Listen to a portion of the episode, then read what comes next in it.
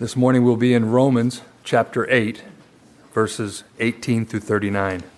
Romans chapter 8. Beginning in verse 18, please give attention to the reading of God's word. For I consider that the sufferings of this present time are not worth comparing with the glory that is to be revealed to us. For the creation waits with eager longing for the revealing of the sons of God. For the creation was subjected to futility, not willingly but because of him who subjected it in hope that the creation itself will be set free from its bondage to corruption and obtain the freedom of the glory of the children of God. For we know that the whole creation has been groaning together in the pains of childbirth until now, and not only the creation, but we ourselves, who have the first fruits of the Spirit, groan inwardly as we wait eagerly for the adoption as sons, the redemption of our bodies. For in this hope we are saved. Now, hope that is seen is not hope, for who hopes for what he sees? But if we hope for what we do not see, we wait for it with patience. Likewise, the Spirit helps us in our weakness, for we do not know what to pray for as we ought. But the Spirit Himself intercedes for us with groanings too deep for words. And He who searches hearts knows what is in the mind of the Spirit, because the Spirit intercedes for the saints according to the will of God. And we know that for those who love God, all things work together for good, for those who are called according to his purpose. For those whom he foreknew, he also predestined to be conformed to the image of his Son, in order that he might be the firstborn among many brothers. And those whom he predestined, he also called. And those whom he called, he also justified. And those whom he justified, he also glorified. What then shall we say to these things? If God is for us, who can be against us? He who did not spare his own son, but gave him up for us all, how will he not also with him graciously give us all things? Who shall bring a, any charge against God's elect? It is God who justifies. Who is to condemn? Christ Jesus is the one who died. More than that, who was raised, who is at the right hand of God, who indeed is interceding for us. Who shall separate us from the love of Christ? Shall tribulation or distress? Or persecution, or famine, or nakedness, or danger, or sword? As it is written, For your sake we are being killed all the day long. We are regarded as sheep to be slaughtered. No, in all these things we are more than conquerors through him who loved us. For I am sure that neither death nor life, nor angels nor rulers, nor things present, nor things to come, nor powers, nor height, nor depth, nor anything else in all creation will be able to separate us from the love of God in Christ Jesus our Lord. Thus ends the reading of God's Word. Open your Bibles, if you will, to Revelation chapter 11. We will continue our study this morning uh, by way of reading through the chapter and then looking uh, at verses 1 and 2. Verses 1 and 2.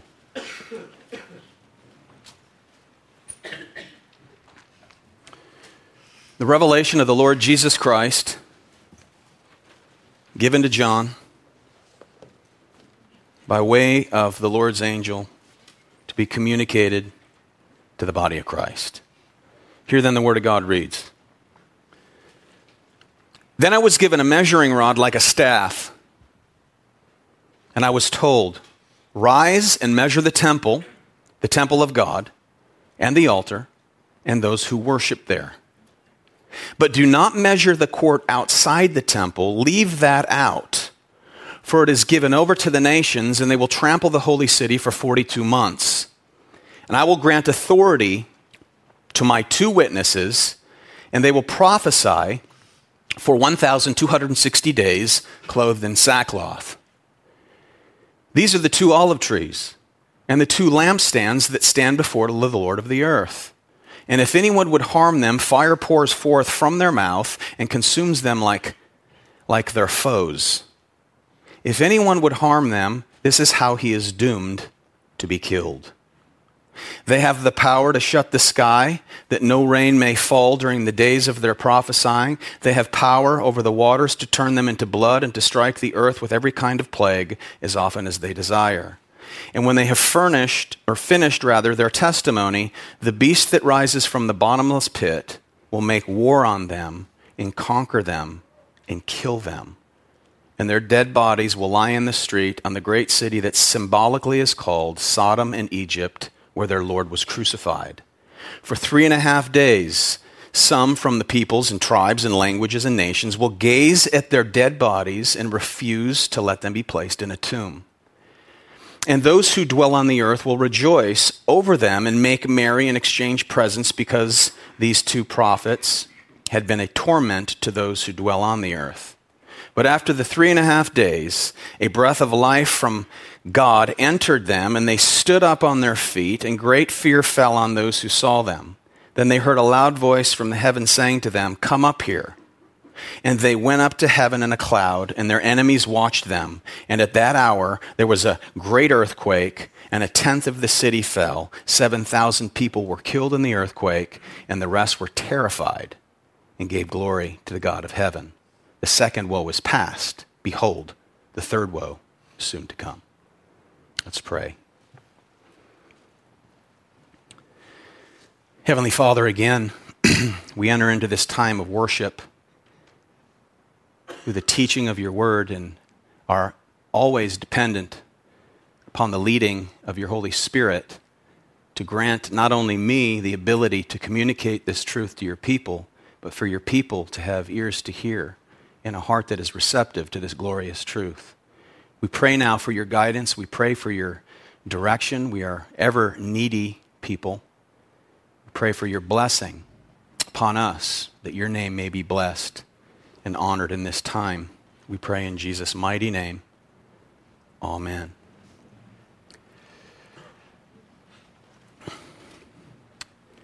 Living as a witness for the Lord Jesus Christ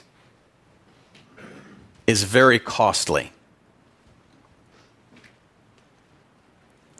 Now, that is neither an unexpected or surprising statement for any Christian, or at least it certainly shouldn't be because he himself was crucified by those he created. And during his public earthly ministry, Jesus himself was called the devil. But nevertheless, he calls us to follow him. Jesus said, If anyone would come after me, let him deny himself, take up his cross, and what? Follow me. And he goes on to say, and it's probably not going to go much better for you than it did for me. He goes on to say, if they called the master of the house Beelzebul, how much more will they malign those of his household? In the time of Jesus, Beelzebul was the name for the prince of the demons. Was none other than Satan himself.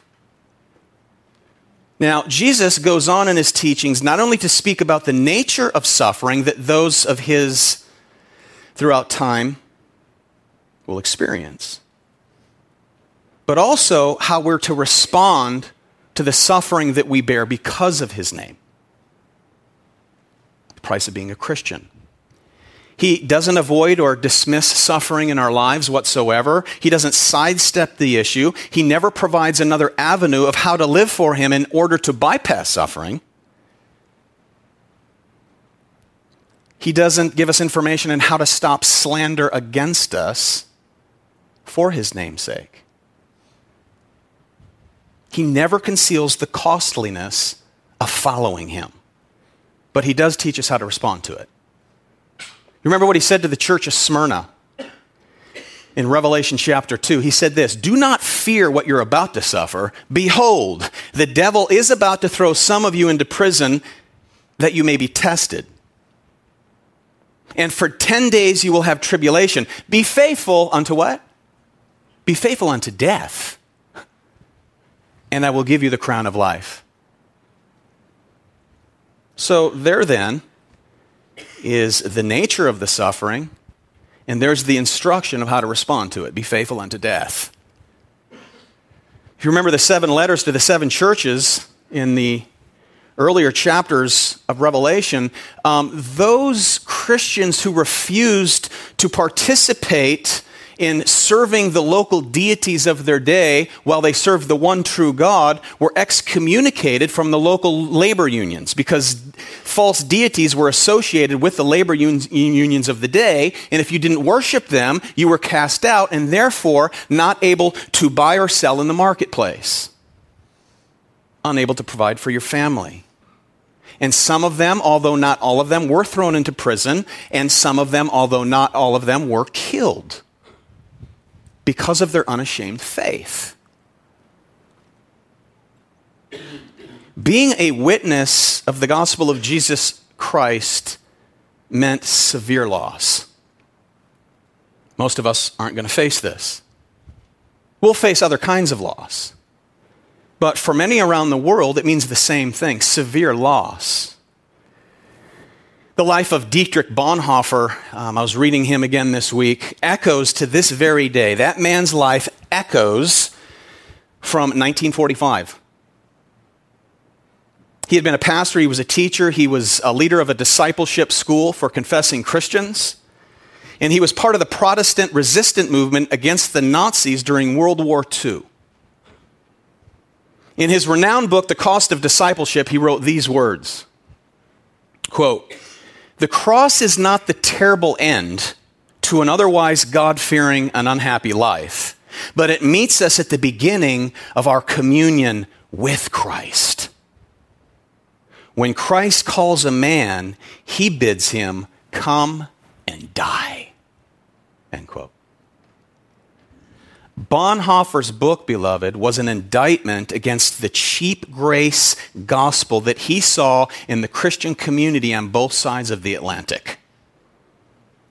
He believed in sola gratia. He believed in sola fide. Salvation comes by grace alone through faith alone. There's no doubt he heralded that truth. But he did not believe that faith that justifies a sinner could ever leave people unchanged by the radical Christ they claim to follow.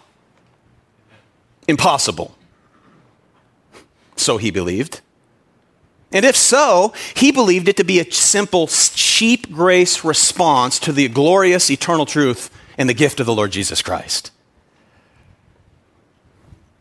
Bonhoeffer lived out the peace of Christ as he carried the cross of Christ. He understood what it meant to have peace with God through Jesus Christ, his son, as he bore the cross of our Savior. And he was hanged in a concentration camp in Flossenbürg, Germany, April 9th, 1945. Jesus said in Matthew 10, He who does not take his cross and follow after me is not worthy of me. In John chapter 16, he said, I have said these things to you, the glorious gift of the gospel that in me you may have peace. You're in Christ, you have peace. You have peace with God, you have the peace of God, but in the world, he said, you will have tribulation. So in Christ, beloved, we have peace and tribulation. In Christ, we have eternal protection and temporal trouble. Now, that seeming paradox is the crux of this chapter. The theme of chapter 11 of the Revelation is God's protection, eternal protection for his redeemed people in the midst of suffering. Now, this was the case in the interlude of chapter 7. Remember, now we're in an interlude right now between the sixth and seventh trumpet blast, and there's a break in the action to give us a picture of God's people, their eternal security, but their temporal suffering. There was a break in the action back in chapter 7. John heard the sound of a number that was 144,000 sealed Israelites, standing in ranks, so to speak. Now, when he looked, he saw something different. When he looked, after hearing 144,000 sealed Israelites, he looked and saw assembled before God a group of people that was innumerable from every tribe, tongue, and nation. Conflicts past because they were standing in heaven. Now, throughout chapter 11, we read of language that speaks of both safety, preservation, along with satanic persecution and attack on God's people.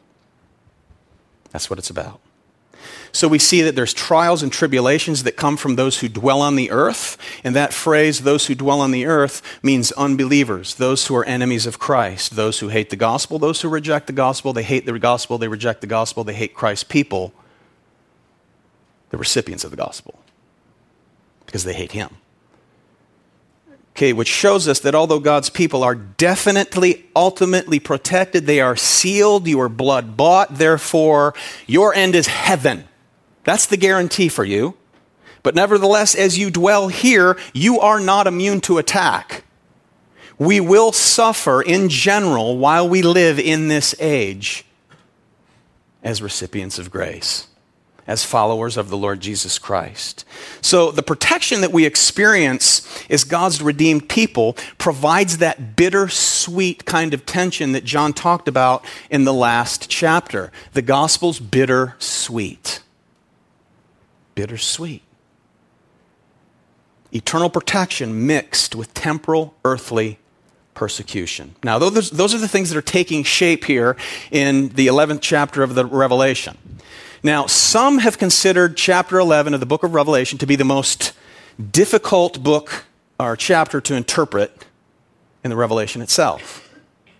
But I don't think that to be the case. If we keep one simple principle in mind as we read the Revelation, one of the principles of rightly interpreting the book of Revelation, beloved, is to understand that genre of literature for which it was written, and that is what? Apocalyptic. Thank you. It is apocalyptic literature, and therefore it is meant to be interpreted symbolically wherever possible. And John gives us this instruction in chapter 1, verse 1, when he said this The revelation of Jesus Christ, which God gave him to show his servants the things that must soon take place, he made it known by sending his angel to his servant John. This phrase, he made it known, means to express by way of signs. And that verb, the meaning of that verb is to say he made it known through symbols. Through symbols. So we must respect, beloved, and we must align ourselves with the literary style for which John communicates this glorious book of hope. This is a book of hope, a book of encouragement for all who are in Christ we must also remember this to, to interpret the majority of the book of Revelation symbolically in no way takes away or denies its historicity. This is an historic book written to an historic people. The book of Revelation was written to the church, the seven churches of Asia Minor, written for us who would exist from that point until the coming of Christ. We got that down? Now, this morning we want to focus on three things three points of interest for us this morning. Number one, what is this temple that's being described? Number two, what do the 42 months represent? And number three, who are these two witnesses? Okay? So let's set our minds now on course as to determine, according to Scripture, what is this temple that he's commanded to measure? Notice verse 1. Then I was given a measuring rod like a staff, and I was told, Rise and measure the temple of God and the altar and those who worship there. Now, as you know, up until chapter 10, John was simply a recipient of this vision. When, he enters into, when we enter into chapter 10, we see that John is now a participant in the vision. He's told to take this scroll from the hand of the angel. He's told to take the scroll and then to eat the scroll. Here now, he's instru- instructed to take this rod like staff and measure this temple. Now, as you read the Old Testament, you know oftentimes that prophets are called upon when they're given a vision to participate in the vision itself, to live out with sometimes really bizarre behavior in front of God's people to communicate that which God is about to do. In Ezekiel, we, we're instructed that he's told to dig a hole, wall, a hole through the wall, pull his belongings through the wall, and that was to symbolize exile and Babylonian captivity. Isaiah was instructed to walk around naked and barefoot depicting Egypt's impending judgment as they would be taken captive by Assyria, that they'd be stripped and humiliated and taken captive. Bizarre behavior. Instruction given by God Himself.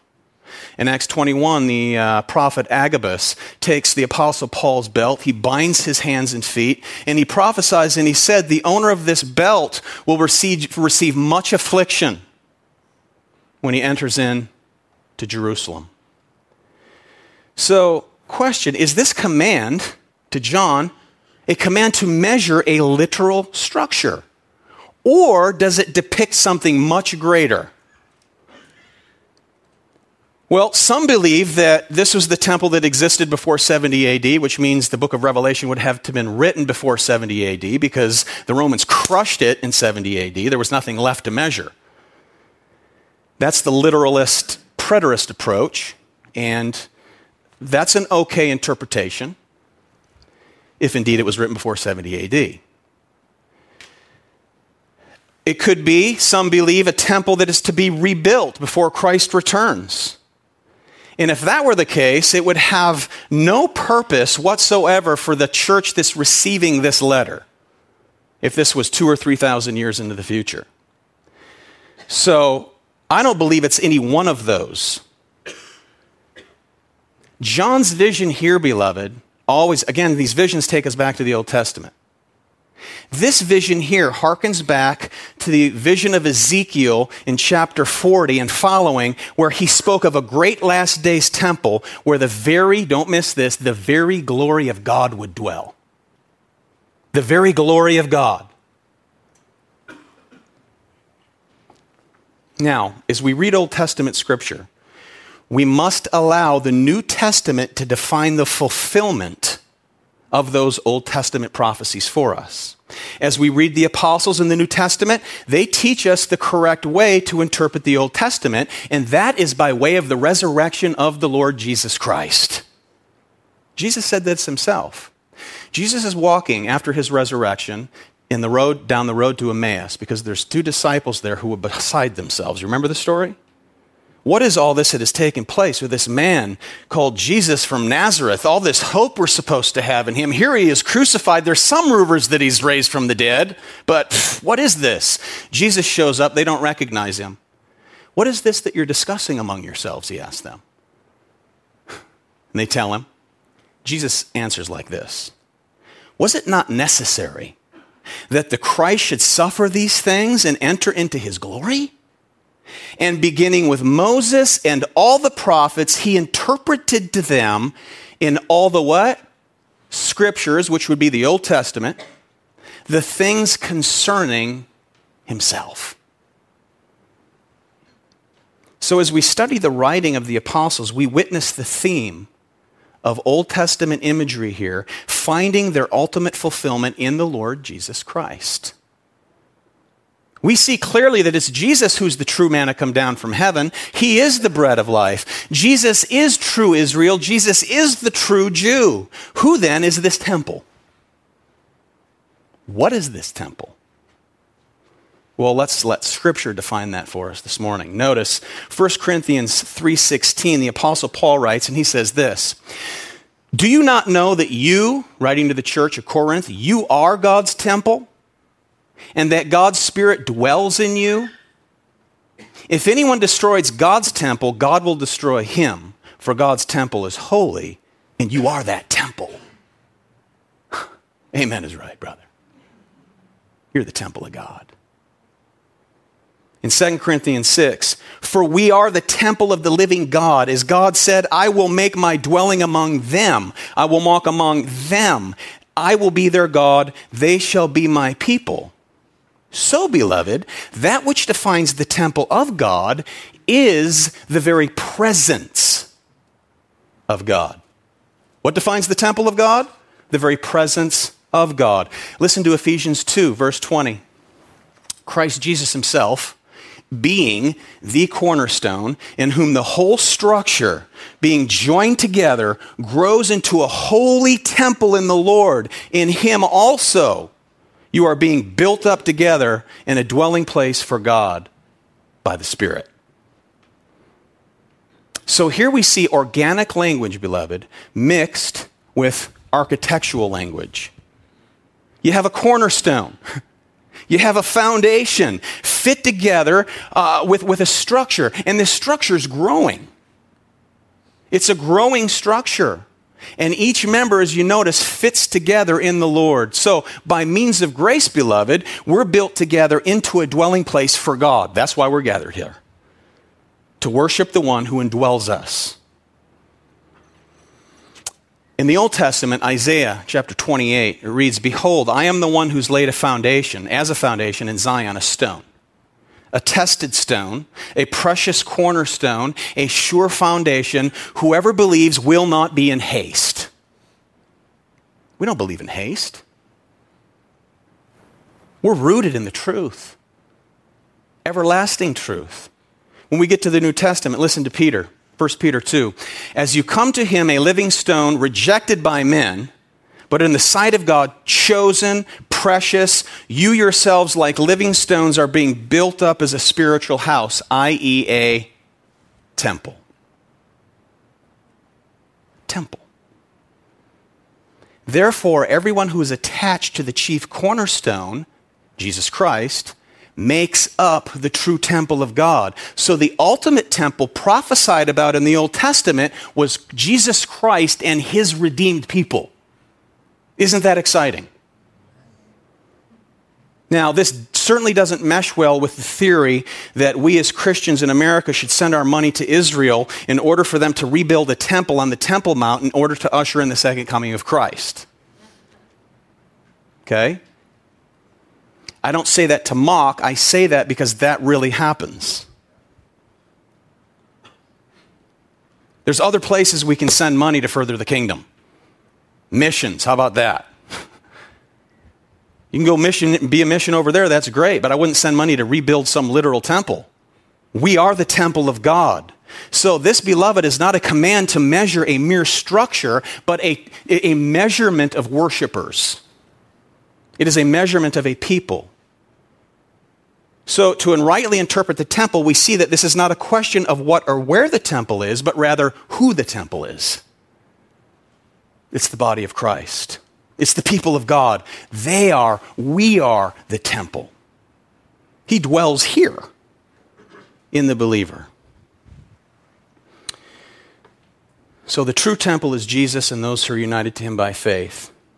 So, this tells us clearly that this is not an actual piece of real estate called Jerusalem is being referred to here, but this is the people of God. This is the bride of Christ, his true church. Hebrews chapter 11 says this This is a city that has foundations whose designer and builder is God. We stand upon the chief cornerstone. It's Jesus Christ.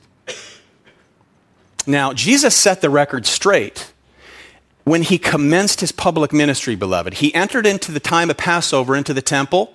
And what did his, what did his disciples observe him doing? Jesus surveys the ground, he surveys the temple, he sees animals and, and money changers, and he sees a mockery being made of the house of the Lord, which is a place of prayer. So he goes and he makes for him a cord of whips, and he chases out the money chasers and the animals along with them, and then he flips the place upside down.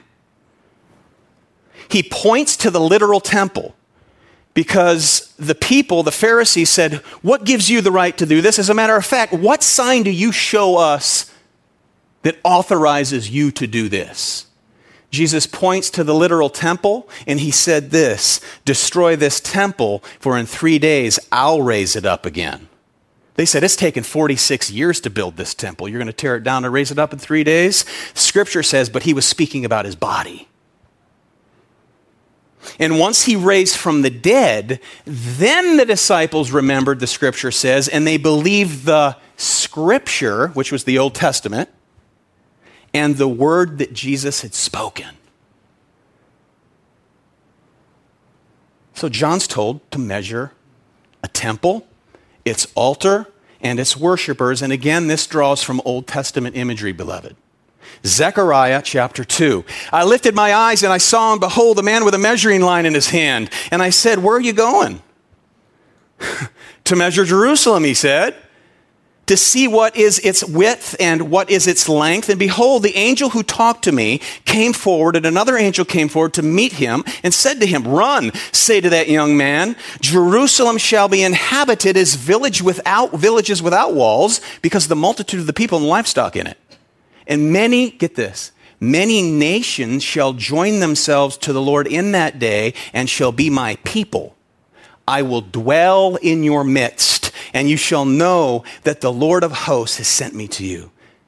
So you see, beloved, th- that vision captures the time when salvation will no longer be limited to the Jewish nation, but will extend by the grace of God in Christ Jesus alone to every tribe, tongue, and nation of people.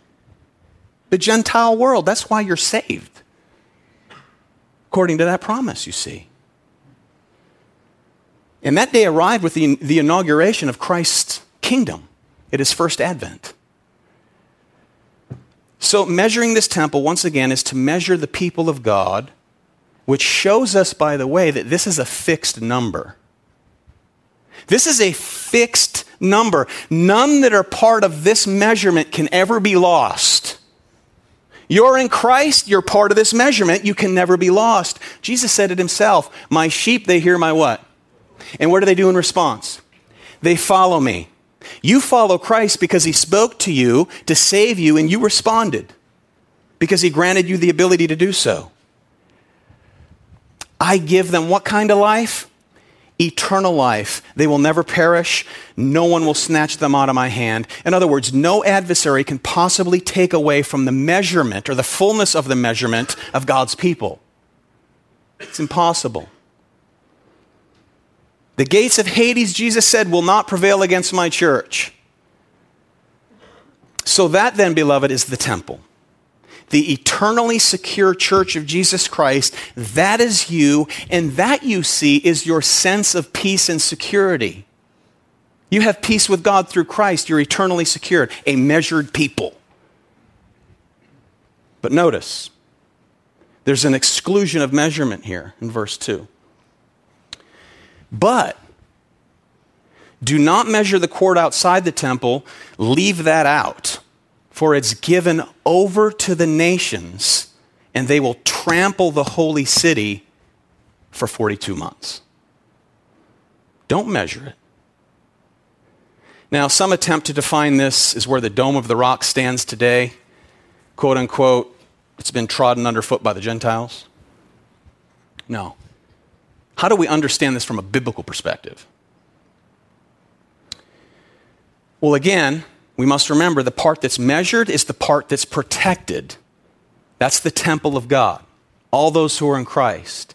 The part outside the temple is referred to, notice, as the holy city.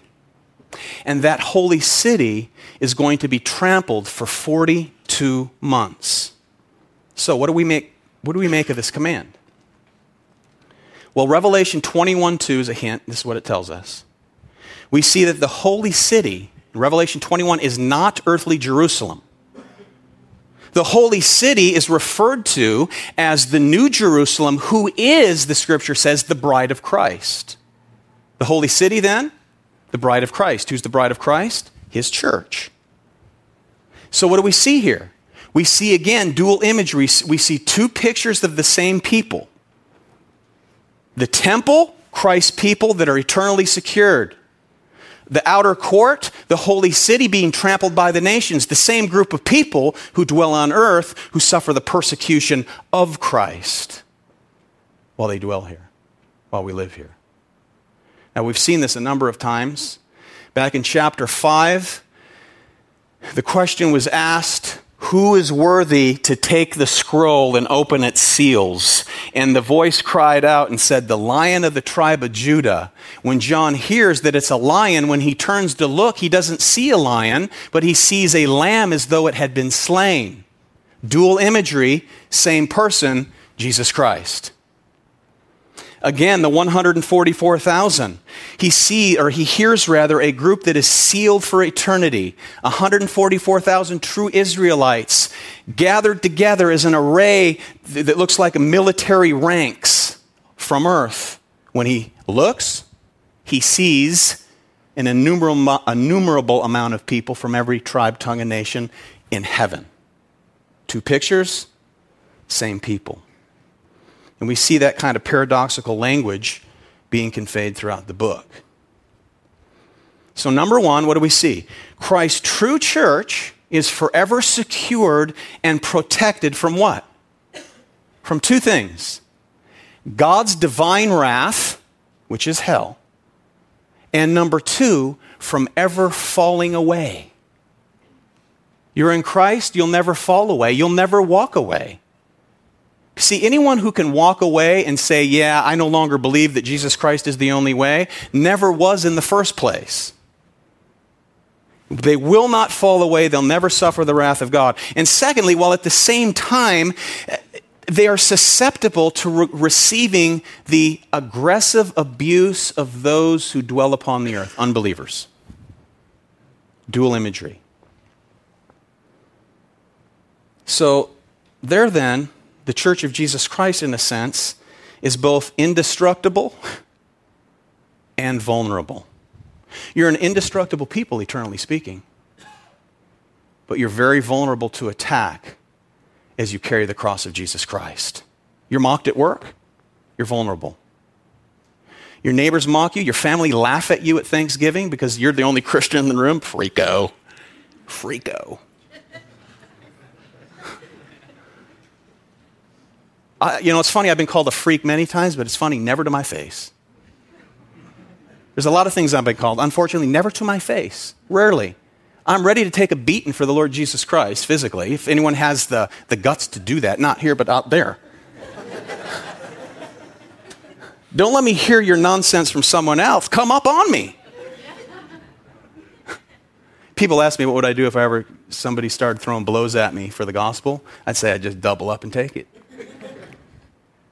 Now, if they were going to attack you physically, it's fisticuffs all the way. the apostles were stoned and they went away rejoicing, f- finding themselves uh, I've been found worthy to suffer for the namesake of Jesus Christ. That would be an honor for preaching the gospel. But don't hurt my family.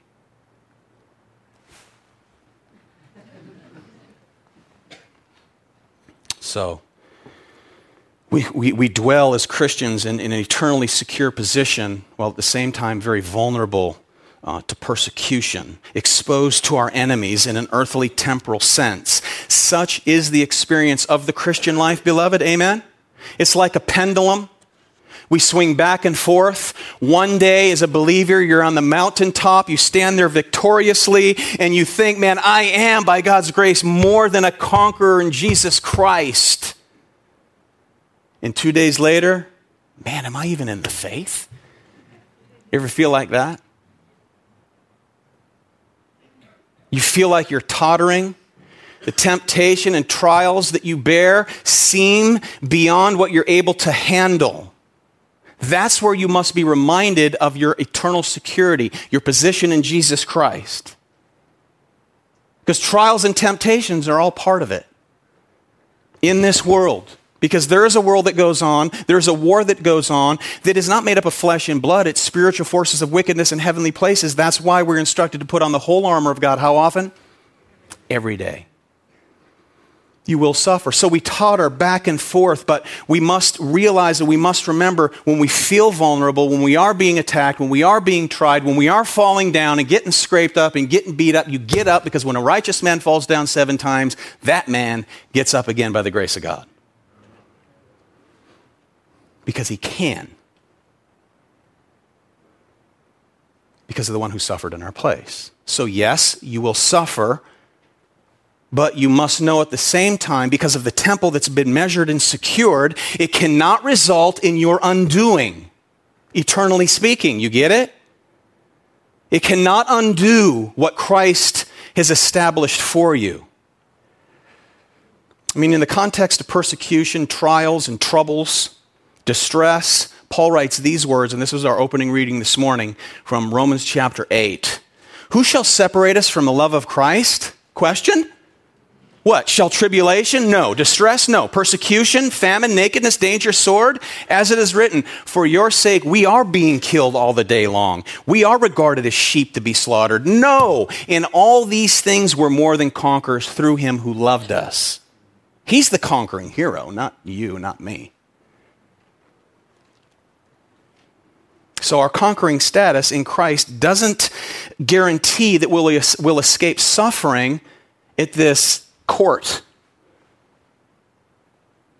But the nations have been granted the ability to persecute the holy city, the people of God. But why? How? Because Jesus Christ suffered, because Jesus Christ died in our stead, suffering the curse, rising victorious, victoriously, and that's the paradox of his life. Victory came by way of what? Suffering. He secured our eternal condition, our eternal state, by way of laying his life down, being spit upon and mocked by the people he spoke into existence. Hebrews 2:14 that through death he Christ might destroy the one who has the power of death that is the devil.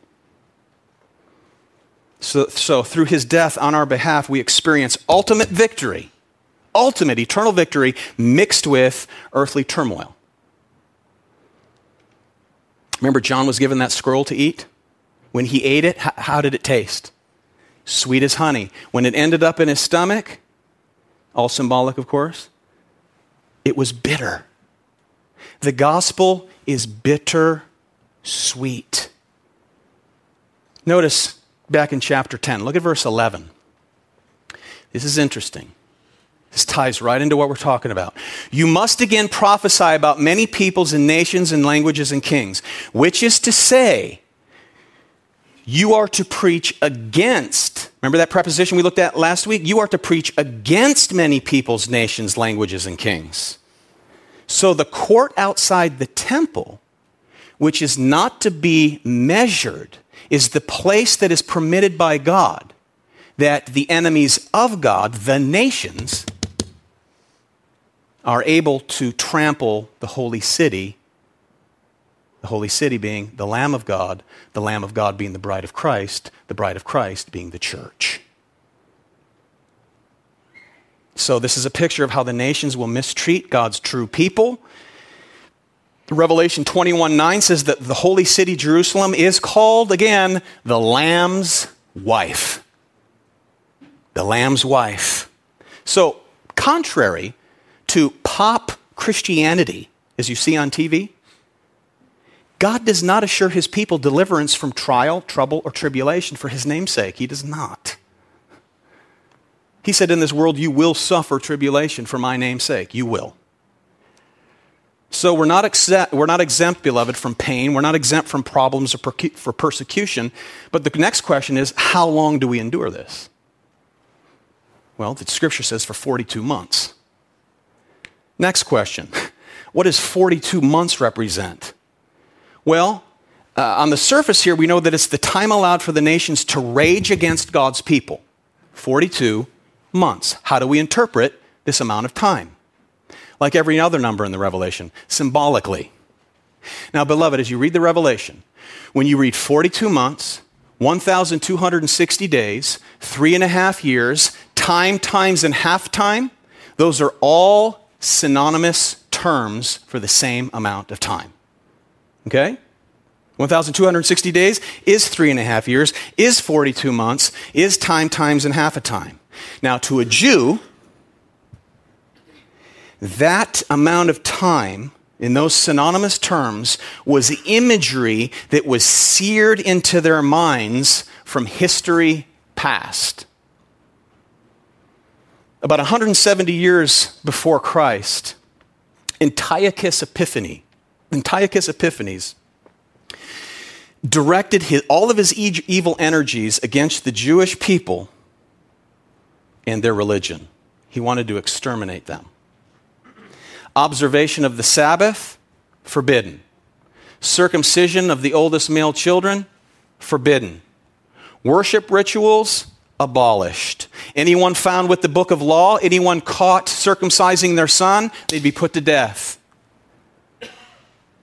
And then finally, at the great offer of burnt, at the great altar of burnt offering, Antiochus Epiphanes uh, lays down a sacrifice dedicating the temple of Jerusalem to Zeus, known as the abomination of desolation described by Daniel. But then in 167 BC, Judas Maccabeus and his brothers stand up in a revolt commences. And it lasts three and a half years. Three and a half years, which was a period of great trouble and always was related to a great time of trouble hereafter. So this became a defining moment for Jews in this day.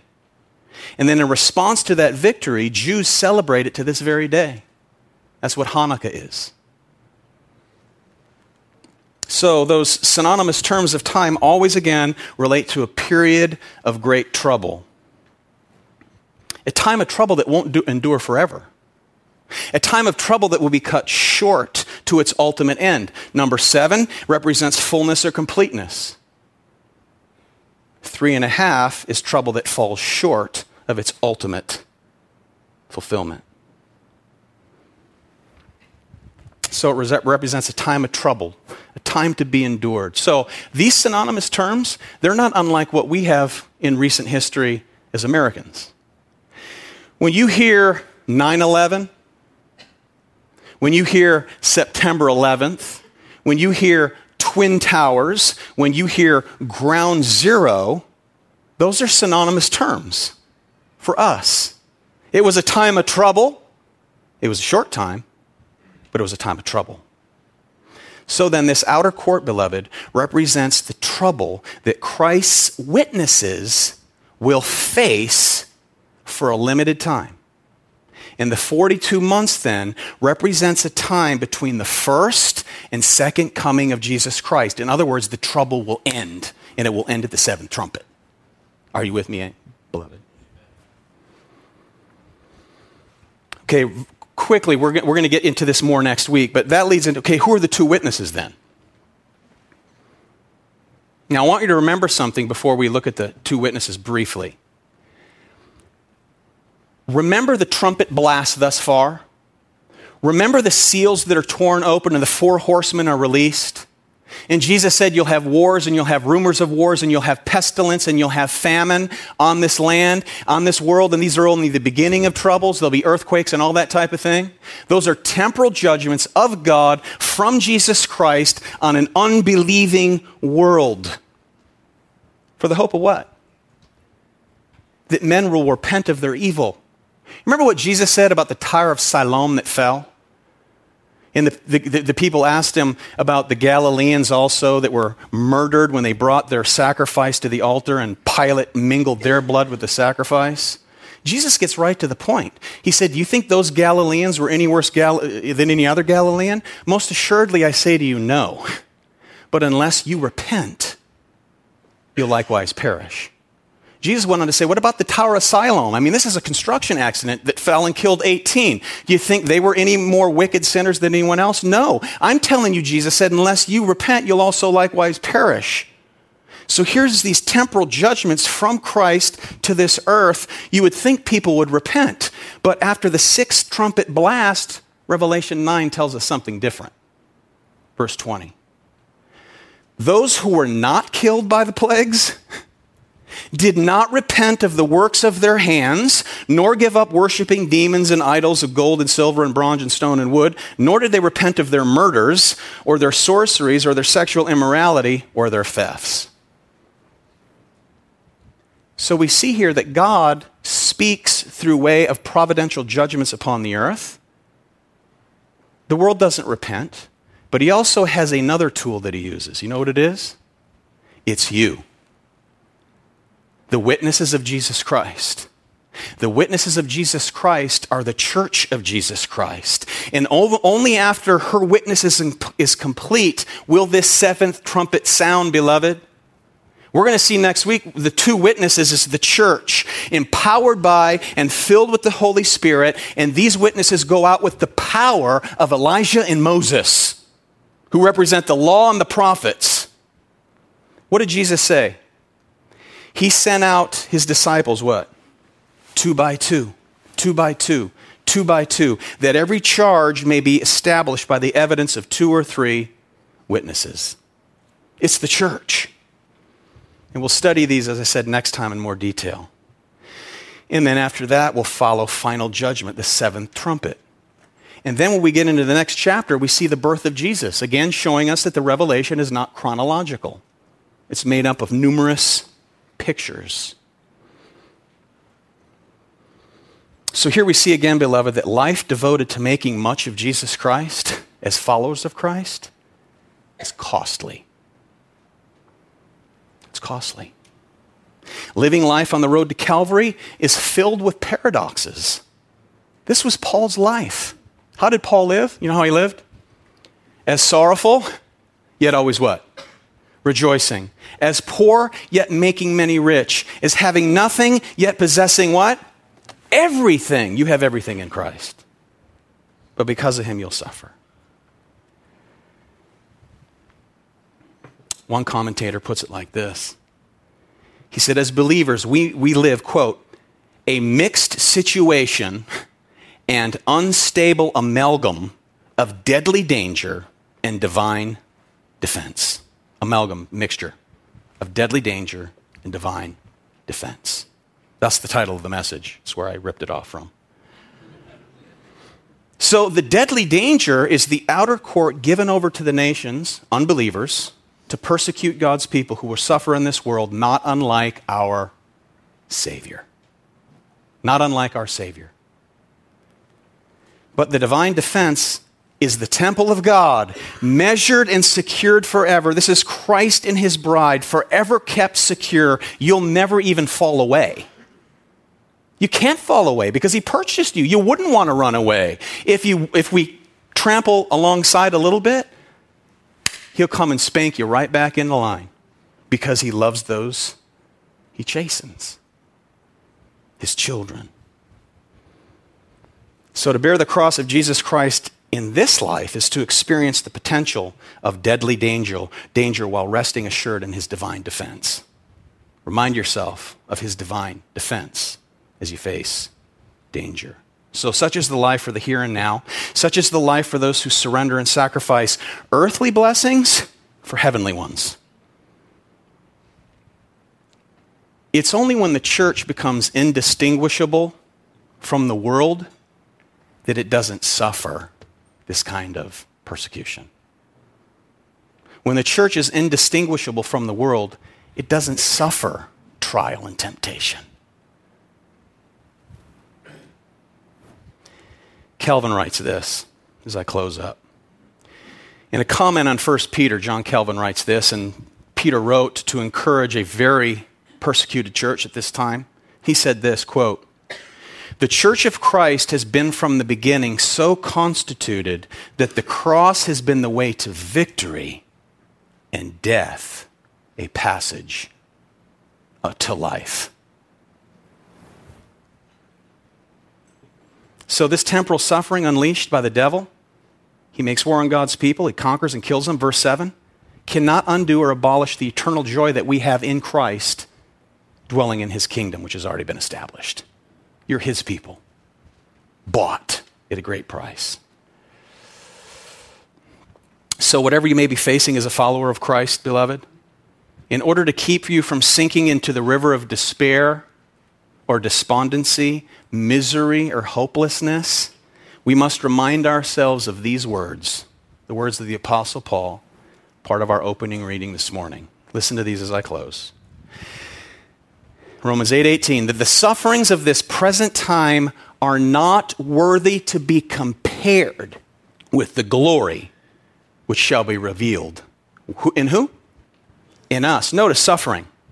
Suffering in this present age cannot be compared to the glory which shall be revealed in us. That glory, beloved, is His glory.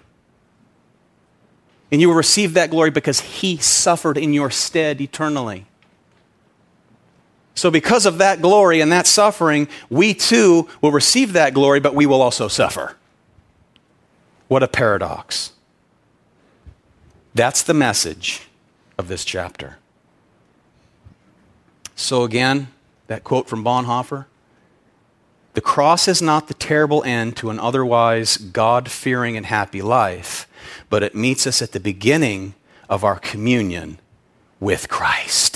When God calls a man, he calls him, he bids him, come and die. Amen. Father, we thank you for the passage that has been established through our Lord and our Redeemer that you walked the Calvary Road, you paved the Calvary Road, you established the Calvary Road, and yet call us to walk the Calvary Road. But Lord, we can't do that in our own strength. We need grace for that as well. So, God, I pray that you'll grant each one of us in this room the grace to be reminded of the kingdom that's been established, of the temple that's eternal, that we are part of that temple, but nevertheless we dwell in this outside court that's been handed over for a time to an unbelieving world to trample upon the holy city, the bride of Christ. So may we remind ourselves within this great paradox of our eternal security in Christ as we suffer the per- persecution and the onslaught of those who hate you. But in the process, we ask, by your grace, that you would use us as instruments and messengers of the gospel to bear witness of you in the midst of it all, and that you'll prepare hearts as well for everybody in this room, that when they do share the hope that lies within them, that they will see a great harvest within the souls of those people that surround them. So use us, we ask, Lord, as bearers of the cross of your Son, Jesus Christ your Lamb, our Lord. It's in His name we pray. Amen.